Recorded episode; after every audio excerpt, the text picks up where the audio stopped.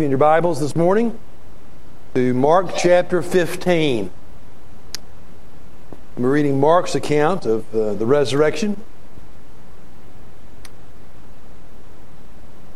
We'll get back to our regular study in Ephesians next Lord's Day, God willing. We're in Mark chapter 15 and reading through the end of that chapter, into chapter 16 and verse 8 as I read, let's remember this is the holy and inspired word of the living God. There were also some women looking on from a distance, among whom were Mary Magdalene and, the Mary, and Mary, the mother of James the Less, and Joseph, and Salome. When he was in Galilee, they used to follow him and minister to him. And there were many other women who came up with him to Jerusalem. When evening was had already come, because it was the preparation day, that is the day before the Sabbath, Joseph of Arimathea came, a prominent member of the council, who himself was waiting for the kingdom of God. And he gathered up courage and went in before Pilate and asked for the body of Jesus. Pilate wondered if he was dead by this time, and summoning the centurion, he questioned him as to whether he was already dead. And ascertaining from this from the centurion, he granted the body to Joseph. And Joseph bought a linen cloth, took him down, wrapped him in the linen cloth, and laid him in a tomb which, he had, been, which had been hewn out in the rock and he rolled a stone against the entrance of the tomb. Mary Magdalene and Mary, the mother of Joseph, were looking on to see where he was laid. When the Sabbath was over, Mary Magdalene and Mary, the mother of James, and Salome brought spices so that they might come and anoint him. Very early on the first day of the week, they came to the tomb when the sun had risen and they were saying to one another, who will, roll, who will roll away the stone for us from the entrance of the tomb? And looking up, they saw that the stone had already been rolled away, although it was extremely large.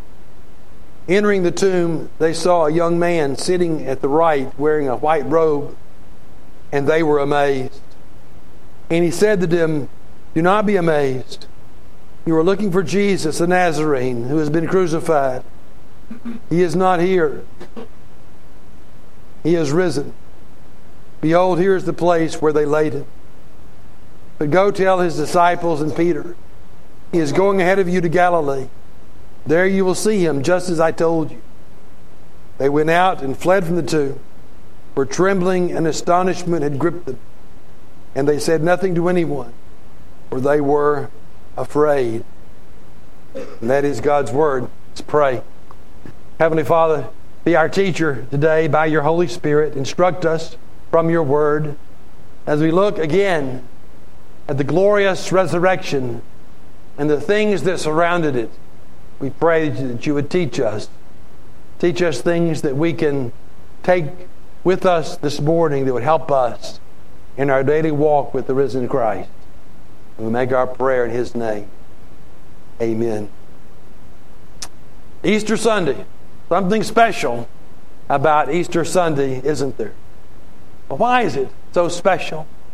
Well, Easter is so special to the Christian because the things that we commemorate and celebrate on this day are so essential to our salvation.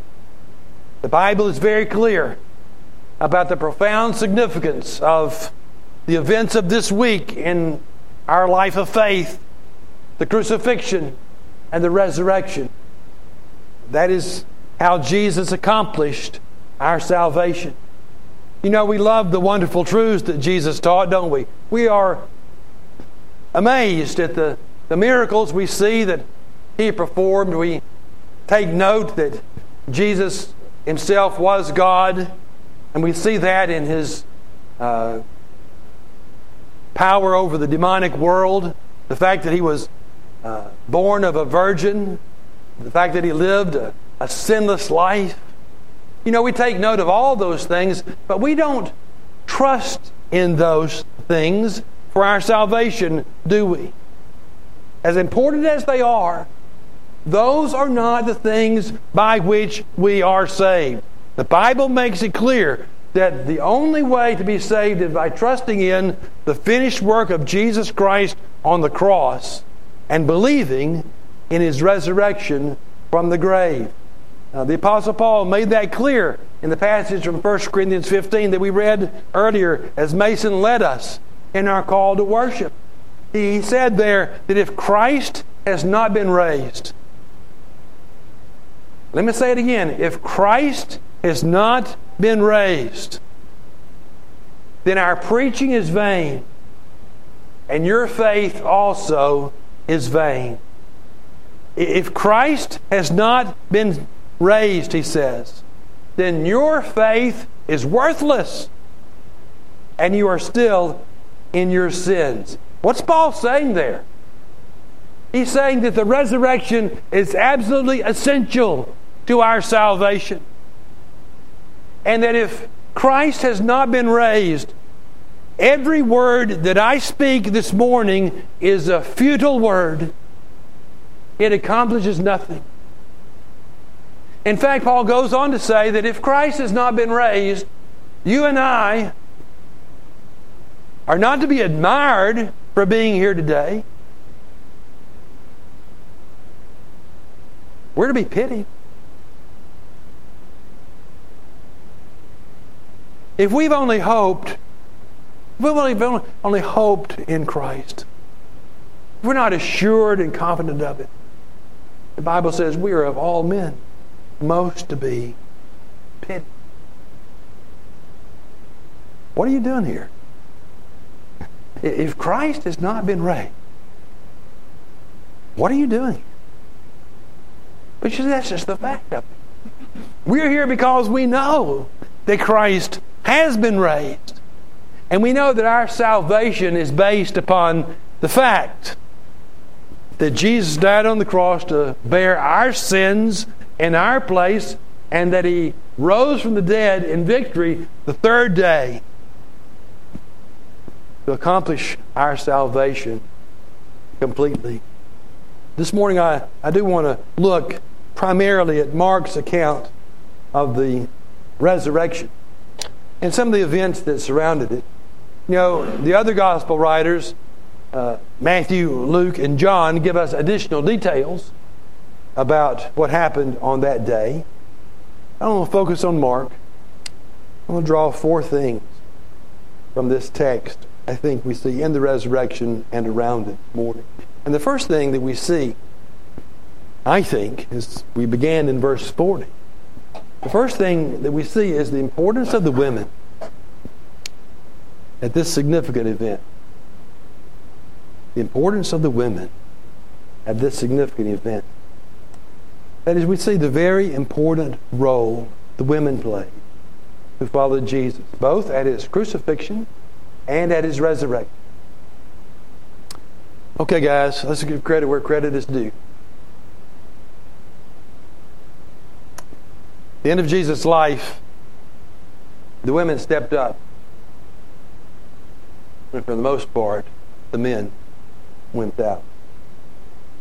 What does the text say? Verse 40. There were also some women looking on from a distance.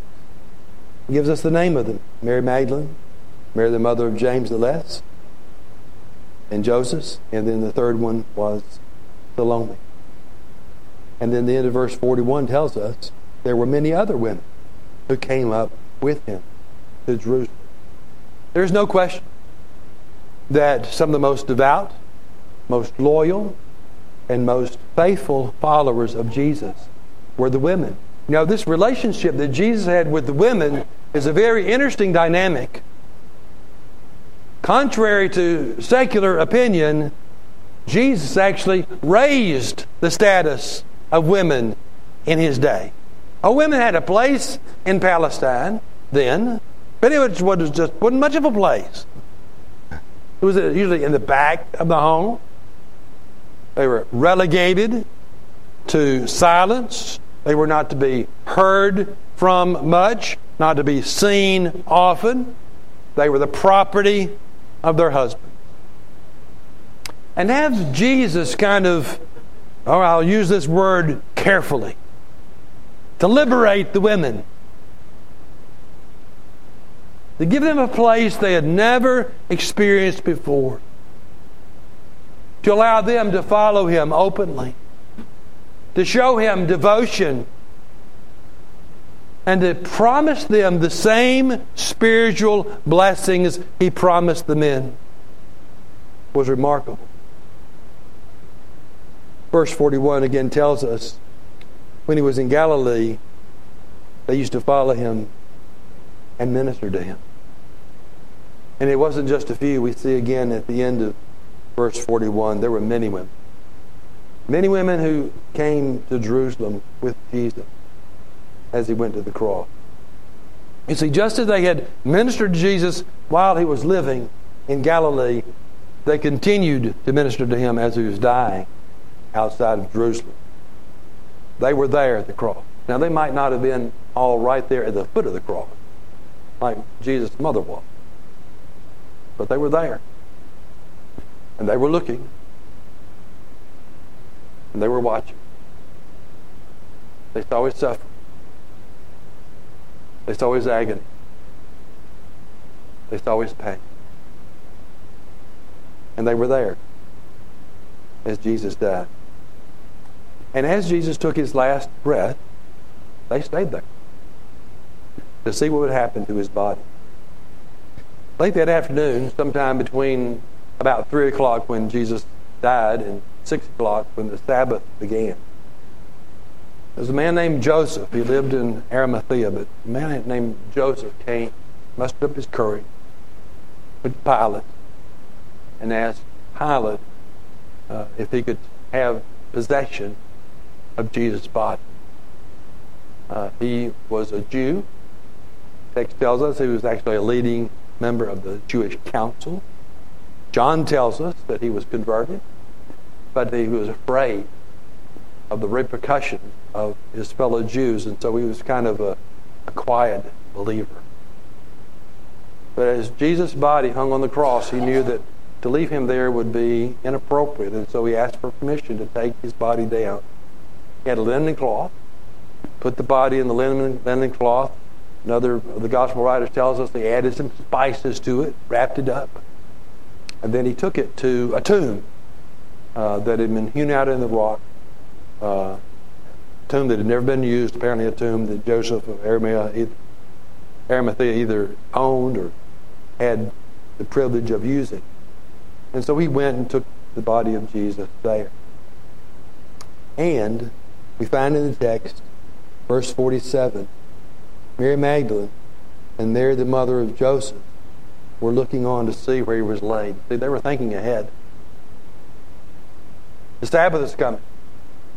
There was nothing they could do until the Sabbath was over, but they wanted to make sure they knew where the body of Jesus had been laid. And so uh, they go and they uh, follow Joseph to where he lays the body of Jesus because they had plans to give Jesus uh, a proper burial at the earliest time, and the earliest time came at the end of the Sabbath. And that's what we find in verses 1 and 2.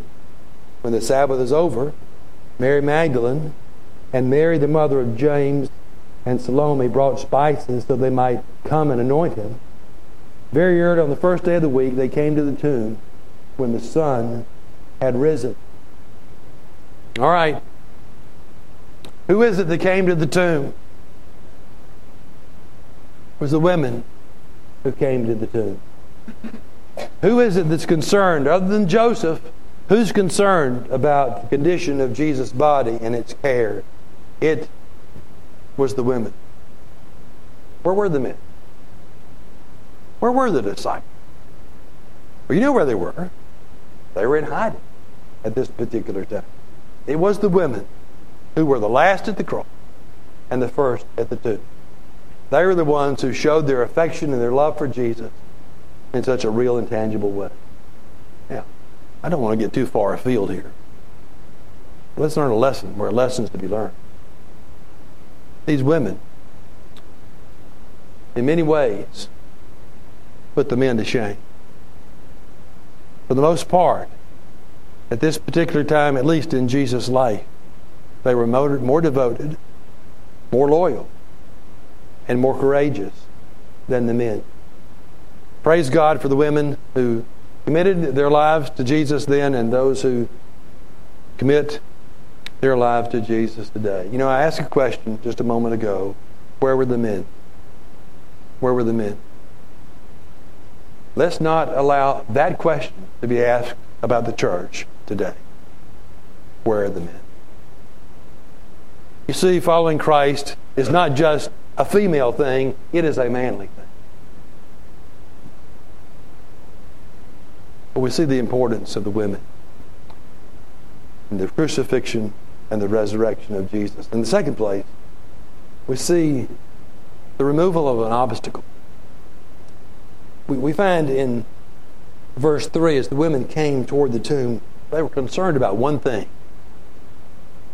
and that concern was over this stone. Uh, it's actually called in uh, later in the text an extremely large stone that they watched Joseph roll in front of this grave. You see, it wasn't a the grave wasn't a hole dug in the ground like we use today, but it was a it was a, kind of like a small cave, a hole hewn out in the rock. And Joseph had had rolled this stone across the entrance to the to the opening of the grave. And as the women approached the grave, they began to fret. They began to worry. Who will roll the stone away from the entrance of the tomb? Well, when they got there, they realized that obstacle had already been removed. The stone had already been rolled away. Now it's Matthew who gives us more details about an earthquake that took place, about an angel of the Lord descending from heaven and rolling the stone away. But they come to the tomb and they realize that the stone has been already removed from the entrance of the grave. And it's on kind of into that eerie scene. You know, the, the soldiers, when they saw the angel of the Lord descend, were uh, overwhelmed. They fainted away. The soldiers are laying there like, um, like dead men, the Bible tells us. The, the grave that had been sealed up was sealed no longer. And as they approached the, the, the grave that early that morning, uh, they realized their concerns about that stone were unfounded. They realized their worries were misplaced. The obstacle, that obstacle they thought was going to keep them from getting to Jesus, had already been rolled away. Now, that's a that's a marvelous miracle in itself, isn't it? That that scene into which the women walked that first Easter morning. But I think there's a practical lesson there as well. These women were worrying, weren't they? Fretting. Who will move the stone? Who will move the stone?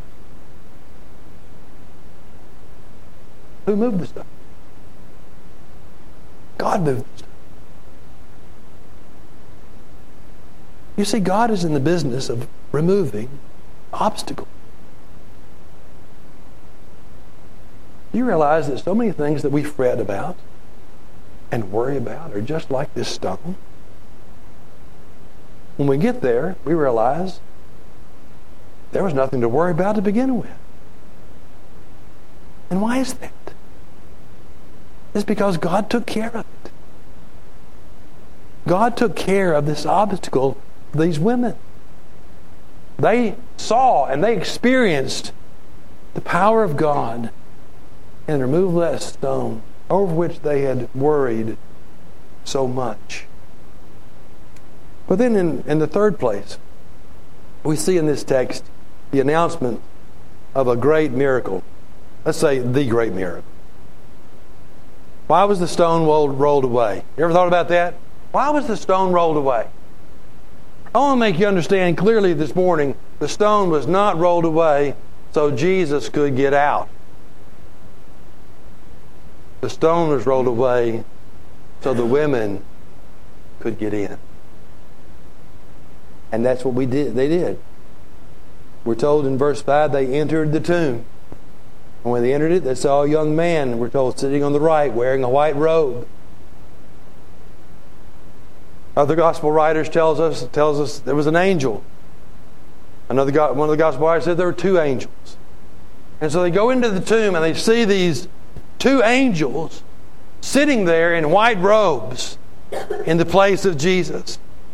And the text tells us they were amazed. The phrase my, use, my text uses, they were amazed.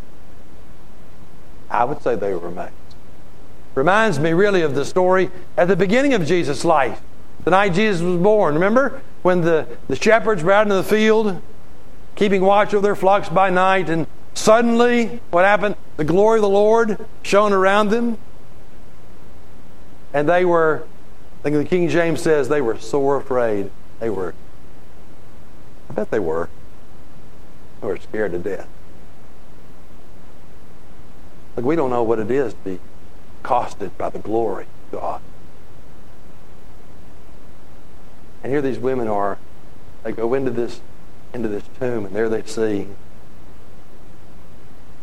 the angel of the Lord. And it takes says they were amazed. Another gospel writer says they were afraid. Don't you know they were all of that?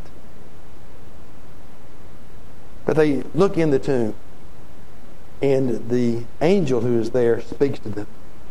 And the first thing he says to them is, is designed to alleviate their fears. He says to them, verse 6, Do not be amazed, or do not be afraid. Then he goes on to say, You are looking for Jesus the Nazarene who has been crucified. And they were. And then he gives those amazing words He has risen, he is not here. Those words from that angel changed the world. That was the announcement that Jesus was alive. He is risen. He is not here. Essentially, he was telling the women, You're looking in the wrong place. This grave could not hold him. And Jesus is no longer here. It's an amazing thing, isn't it? That the dead Jesus became the living Christ. And that is the glory of the gospel, folks. We serve a risen Savior. He's in the world today. I know that He is living, whatever men may say. We live in a world, for the most part, scoffs at the truth of the resurrection. And yet it is the hope of the gospel for us. Think of the resurrection for just a moment and all that took place. Think of the power that was manifested there. There was an earthquake. There was a stone rolled away by an angel of the Lord. In whatever way it happened, nobody knows, but in whatever way it happened, the body of Jesus came back to life and he rose from the, from the dead. It was a powerful event. And the Apostle Paul tells us an amazing thing Keep your finger in Mark 14, and I want you to turn with me to Philippians chapter 3.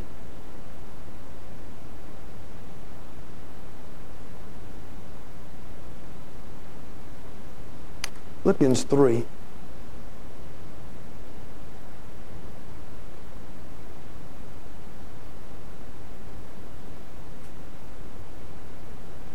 I you look at verse